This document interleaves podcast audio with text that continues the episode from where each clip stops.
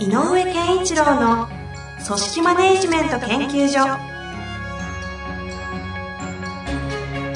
組織が一体となりゴールを達成する究極の快感。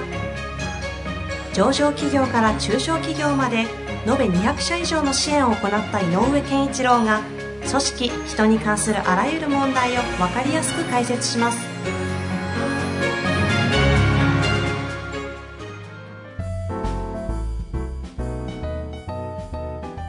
こんにちは、遠藤和樹です。井上健一郎の組織マネジメント研究所。井上先生、本日もよろしくお願いいたします。よろしくお願いします。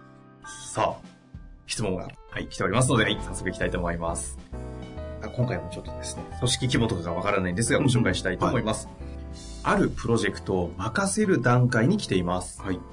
任せられる社員は実はそのプロジェクトは苦手な部類ですが、うん会社の方針としてやってもらう必要があります。うん。うん。苦手ゆえに失敗した時のフォローまで考える必要もあります。うん。どのような段取りが良いのでしょうかアドバイスをお願いいたします。なるほど。えっと、この質問の中の、えっと、最初にある、ま、いくつかのポイントがあるので、ちょっと整理していくと、えっと、任せる段階に来ているうんっていうのは、まずどういう意味かなっていうポイントがいくね。うんうんで次に、それは、でも、えっと、か方針として任せなきゃいけないはい。っていうのがどういう意味かなっていうのは、背景が何かなと。どうしてそう、そうなのかなと。それと、えっと、苦手なので、うまくいかなかった時というフォローのは、う。うんうん。えっと、そのプロダクツのフォローっていう意味と、もう一個は、その、その人自身をどうフォローしてあげるか。うん二つの側うん面、二つがあるので、うんうんいくつかこう、ポイントがあるのかなと。なるほどですね。うん。その中でまず、どこからこうえっ、と、見ていくかまず、えっ、と、任せる段階に来ているっていうのは、はいどういう段階に来ている人なのかっていうことをまず考えなきゃいけなくて、うんうん。で、多分あの、プロジェクトで動くようなタイプなんでしょうね、この仕事って。ここのですね。プロジェクトを任せる段階みたいですよ。うんだから例えばシステムなんかで言うと、あの、PM、プロジェクトマネージャーやってみてごらんっていうような段階に来てるかもしれないし、うんうんで、えっ、と、まあなんかこう、経験を積む中で、一回そういうところを経験するっていうのは、やっぱりこう、育成上大事なポイントに来てるのかもしれうん。ないので、うんうんだと思います。はいただ、そのまとめる、苦手っていうのは、えっ、と、その扱うジャンルが苦手な場合と、うん。プロダクツを全、あの、リーダーとして任せられるということ自体が、そもそもそれが苦手な状状況なのか。ああ、ほうほうほ要するにこう専門性的なところで苦手なかもしれないな、このジャンルっていうことなのか、運営上、運営者としてマネージメントとかリーダーシップみたいなうん側面で苦手そうなのか、これはまあ両方あるでしょう。う。うんうん。まあでも、まあいずれにしてもこう何か感じてるんでしょうから、うーん、で、そういう意味で言うと、えっ、と、ただ専門性の場合にも、えっ、と、マネージメントリーダーシップ的な側面においても、両方に共通してるのは、この人はその壁を越えなきゃいけない。求められてるわけですね、そうそう。会社の方ということは、壁を越えろという壁を突きつけられた人間がしなきゃいけないことは、えっ、と、自分の力で課題を見つけて、うん自分の力でその課題解決策を生み出して、うん人を巻き込んでいくということをししなきゃいけないので、うんうん。あの、非常に、あの、なんていうのかな、ある意味のこう、あ、そうそう、なんかこう前回言いましたように主体的な動きをしなきゃいけないところに来てる。あ、主体と自主性の話をこの間されましたが、まさに主体性を求められているわけですね。、主体的な動きを求められる。つまり自分で考えて何かを作り出さなきゃいけない。というところにあるので、えーだと思います。それと、まあさっき言った、あの、方方針としてっていうんであれば、一応なんとなくやっぱこう、そういうところは経経験として、あの、経、えー経由してほしいというか、経験してほしいとか、体感し、体験してほしいとか、うんうんっていうことがあるんじゃないか。もしくは、えっ、と、さっき言った、逆でね、専門性としてはこの人そのジャンルがあるので、はい。あるクライアント案件はこの人がやるべきだろうと。ただし、えーそろそろプロジ,、えーとプロジェクトをまとめる立場にさせたいんだけど、まとめるのは苦手かもなっていう場合もある。ああ、プロフェッショナルとしてはいいけど、マネジメントちょっと苦手みたいな。そう、そういう方針かもしれない。うん。でもいずれにしてもこう、えー、とどちらかに不安を感じるのがこの質問者のから見ているその方なんだと思うんで、これはあのパターンとして今 A, パターン B パターンの想定ありましたけども、どっちもやることは共通ですかだと思う。ほ何かというと、任せると言ってるんだから、えっ、とね、ほっとく時間がまず必要。う。うん。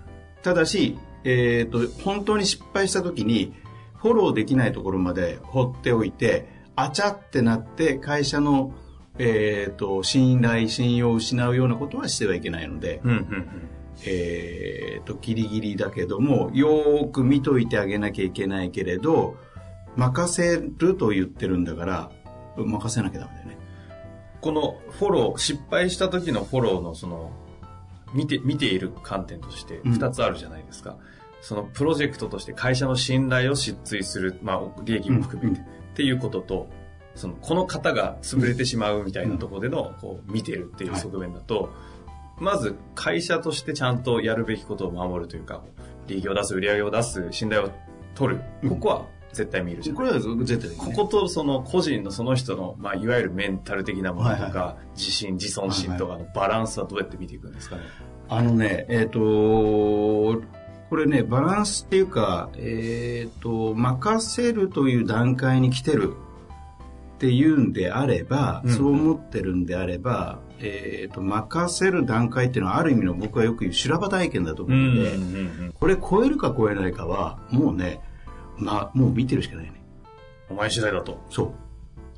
あある部分でねうん。ただ、あの、メンタルやられたりとか、そういうことはダメだから、はいとか、えっ、と、もうどう、やっぱりできないねという、これは今度信頼信用、あの、会社の仕事の質の方になるので、うんうんそっちの側面でフォローすればいい。うんでも、本人をの、えーメンタルをケアするとかっていうことは、この際、えっ、と、あんまり優先する必要ないと。うん。ある種少し手放す領域なわけですか。任せるというのを決めた以上。へえ。で、ただし、チェックポイントは絶対的に細かく設けて、うんうんあれについてはどうしたんだ？これについてはどうなってるの？で、最終ゴールはどこなの？っていうことは、えっ、と、プロジェクト管理をしてるというような感覚で、上から見てる人がちゃんと管理をしていかないと、うんうんさっき言ったえー仕事の質、信頼とかに関わってきてしまうので、うんうんそこはやっとかなきゃいけない。今のお話を聞いてると、チェックすべきは基本的にはその方ではなくても、そのプロジェクトが完成する、うまくいくかどうかのチェックだけでいいぐらいに聞こえたんですけど。うん。あの、えだから何が言いたいかというと、そのプロジェクトを完成するためにどうすべきかっていう具体行動、行動レベルを作ることはこの人にやらせなきゃいけないので、うんうんプロジェクトとしての。うんでもその行動が適切かどうかは誰かが見てる。だうん。からその適切かどうかのチェックだけはしていくつもりでいなきゃいけうない。あの適切度を測る、えーっていうのがこの多分この質問者の方がある意味ドライにクールに見といた方がいいと。行動ってどのぐらい口出していいとか、そのどのぐらい見とくか、そのちょっと抽象的ですけあど。えっとね、行動自体、任せるというのは行動自体が何、計画が立てられました。みんなでこういうふうにやっていきましょう。このプロジェクトはこれを目指して、これをやるんです。例えば、この、えー顧客を見つけてくるんです。でもいいや。うんうんなんかそうなるんです。え？違うんじゃないの？って思うかもしれない。でも違うよねって言っちゃったらこの人に任せたことになる。そうですよねうんうんだからそれはしない。代わりに何はするいや、だから、そのまか、その、いその、いその行動を選択したのはなんでっていう目的、その上にある目的をちゃんと意識してされているんであれば、で、えっ、と、一回やらせる度量があって、なおかつ、えっ、と、期限的な余裕とか、信頼度の余裕とかがあるうちは、うんもうやらしちゃった方がいい。うんそれが任せるってことだから。うん。やってごらんって言って、うまくいかないよね、うまくいかなかったよねっていう経験をさせなきゃいけない。はあ。じゃあ、どのようにやるかみたいなところの、そのなぜやるか、どのようにやるかの、その why, how 的なところさえちゃんと合ってるんであれば、what に違和感があっても一旦やらせてしまってもいいぐらいの感じですね。っていうかね、それが任せるということだと。ああ。それをやらないんだったら任せてないってことだね。うん今のここまでお話しして、それをやらせるというのは、どどちょっと整理してあ、ごめんなさい。えっと、行動、実際の行動をやることを組み立てるっていうこと、自分で組み立てさせる。で、やらす、やってみさせる。が、えー任せる。任せる。任せる。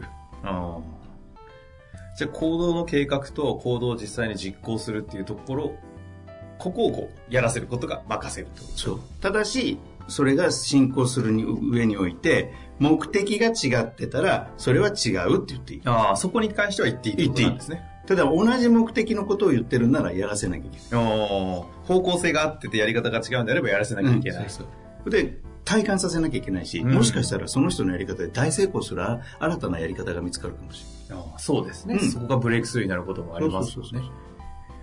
ほだから、任せるってことは、えっ、と、まさにあっては、うまくいかないかもしれない。う。うんうん。で、それは非常にいいことで、うまくいかないものの許容を持てないと任せられないのよね。うんうん。任せるってことは。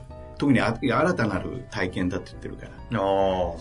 だからもうすごい経験者で、あ、もうこれもうこれはあの人しかいないよっていうのはこれ任せるという部分でももちろんあるけど、うんうん。この意味の任せるとは違うので、うんこれってままずあれでしょ、任せてみるっていう段階だと思うね。あ、そうですね、まさに。うんこの方、上司の方もチャレンジみたいなところあそうそうそう。だとしたら、その、えっ、と、余裕っていうの、うん。許容範囲をいかにバッファーを作っておくか。この業務に関して、プロダクトに関して。こういった初めてプロジェクトを任せていくときに、この方のご質問にあります、苦手ゆえに失敗した時のフォローをっていう考える必要がありますとありますが、やってる最中に関しては、先ほどご説明あった行動レベルじゃなくて、なぜやるのか目標みたいなところの、まあ、フォローというよりも、俗に言うコーチングに近いような感じなんですかねそこだけはこう、チェックしていくと。あの、任せる前の教育の仕方に一個あるのは、導くっていうのもあるので、うん、うん、で、その手一個手前が完璧に教えちゃう。うん、うん、つまりこうしなさいねって行動自体を示しちゃうのがあるんで、もうそれは絶対しちゃいけない。うん、うん、で、導くっていうのは目的が違っていたら、でも目的はそうだったっけねって、これは導きなので、うんそれはやっていい。うん。で、任せるの方はそこすらも。うん、本当は任せるんだったら、目的さえ、あそこすらなんですね、うん本来は。目えー、と目的さええー、と間違ってなければゴーゴールに向かうゴールをの設定が違っていなければ、えー、とプロセスは任せるああ、そういうことか。うんなるほど。っていう感じじゃないですか。っていう中で、その、やってる最中はまさにそれが、うんあの、フォローとしてやれ、やれることだと思うんですけど、終わった後に、要はこの方失敗することもあり得るわけじゃないですか。はいその時のフォローっていうのはどうなんですか？あえっ、と任せたんならば、えー、と失敗の度合いによるで、えーとね、途中でチェックしなきゃいけないのは痛手を被る会社として会社としてっていうことだけ避けましょうとでそれは、えー、と場合によってはもう君ダメっていうことだってあるかもしれない変える。うんうんこともあるかもしれない。でも、でも、えっ、と、それはえー担保しましょうっていうか、えーやりましょうという前提で言うと、起きた失敗は、あれだよ、グッジョブだよ。ナイストライっ。て言ってあげないと。あ、そうですか。うん。トライしてないんだったらダメよ。まあでもトライの行動管理はこの方がしてるとしてるはずですからね。その前提ですよね。で、でいいいいトライしたじゃないかと。でもダメだったねと。だからお前さ失格ってしちゃダメなのよ。なぜかとこれ失敗を許容っていうのが任せるときにすごく重要なテーマだ、うーん。と言いますと、その失敗の許容？うん、だって失敗したらダメ出し食らうって言ったら二度と任せられたくないですね。任せられることから自分が考えたことをやれる喜びとか、うんうん。達成した自分の有能感とかそういうものはあの育ててあげることはできない。だから失敗の許容っていうのは非常に大事なあのなんだろう会社の、えー、と哲学。その哲学としてそうで、具体的な、その、まあ、制度ってとこまでいくと細かくなってしまうと思うので、ちょっとだけ抽象的でいいと思うんですけど、その失敗の許容っていうのは何をすることなんですか、一つは感覚的に言うと、グッジョブですよね。うんナイストライ。ナイスライスね。で、うん、だけど例えばだけどねあの評価なんていうのがあるとしたら、はで、えー、と失敗は失敗。でマイナス評価をする必要は僕はやっぱりないと思うのね。だだけど、えー、と加点評価にはならないよ、うん、失敗なんだから。マイナスはしないよと。だけどうん残念だったけどプラスの評価をしてあげることはできなかったね、ではいいじゃない？って思うのがまず評価ねはい。それと、えっ、と、えっ、と、もう、その後絶対重要なのは、やっぱこう、十分振り返らせることなんだよね。そっちか、まず。うん。それでその失敗から何を学ぶかっていうことが大事。うん。それはもう一緒にこう、ちょっと話し合うような。これはもう向き合うようなう向き合わなきゃダメ。こここを上司が向き合ってあげないと、これ絶対的に同僚じゃなくて上司がやってあげなきゃいけない行動なので。で、それも責めるんではなくて、よかった、いいじゃないかと。うん、これも何かの意味があるんだよと。でどうどう感じたとかそういうことを掘り下げてってあげないといけないかなと。だから振り返りがこの方への最後、機会、チャンスってあるじゃないですか。はいはい。まあ、あとは変な話、失敗したんで、そのポジション、降格とか、はい。そのあたりの人事的な機会という、そのそこに関してはどう考えるんですあかね？の最初なんだから1回の失敗でそこまでの結論出しちゃダメだよね、あうん、あ。ああ。2度3度同じ間違いを起こしたらそれはあうる、ん。でも最初のし失敗は絶対に、えー、とプラスもマイナスもしない方がいいほう。加点がないというだけで。そう加点がないマイナスはしないでなおかつ、えー、とそこから何を得たかっていうものをうん、経験としてつけてあげないと任せた意味がなくなっちゃう。そしてその学びを踏まえて、もう一度別の任せるというチャレンジで、でこれマイナス評価されたら本人どう思うかというと任されたと思わないよ。やらされた。丸投げされたああ。ああ。丸投げね。うん。うんうん、上が無責任だと思う。いやー、胸の痛い回でしたね。そうですか。そんなことないでしょ なるほどですね。いや、かなりね、今回は細かくいろんな角度で見させていただきました。はい任せる。まあ、教える、導く、任せるという段階の中においての任せるという話をしていただきましたので、はいとても、えー皆さんも、私と同様に胸が痛い方もいたのかなと、はいうまく活かしていただきたいなとはい思っております。同じような質問、ぜひお待ちしておりますので、はいまた、えー質問の方をくだ。そうですね、あの、はい多分これ聞かれて、ん？どういうことだって、い井上って何言ってんのって思ったら、あの、おそらく次回の明海カレッジでは、人材育成の話とかするので、そうですね、うん10月の24日ですよね。うん、はいもし。あれでしたら興味あったら、あの、来て、もっと深く質問していただけるといいかなと思います。人材育成なんですね、テーマ。はいぜひ皆さんもお越しください。はいというわけで、井上先生本日もありがとうございました。ありがとうございました。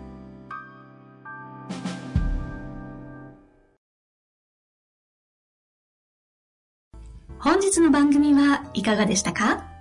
番組では井上健一郎への質問を受け付けております。ウェブ検索で人事明快と入力し、検索結果に出てくるオフィシャルウェブサイトにアクセス。その中のポッドキャストのバナーから質問フォームにご入力ください。また、オフィシャルウェブサイトでは無料メルマガや無料動画も配信中です。ぜひ遊びに来てくださいね。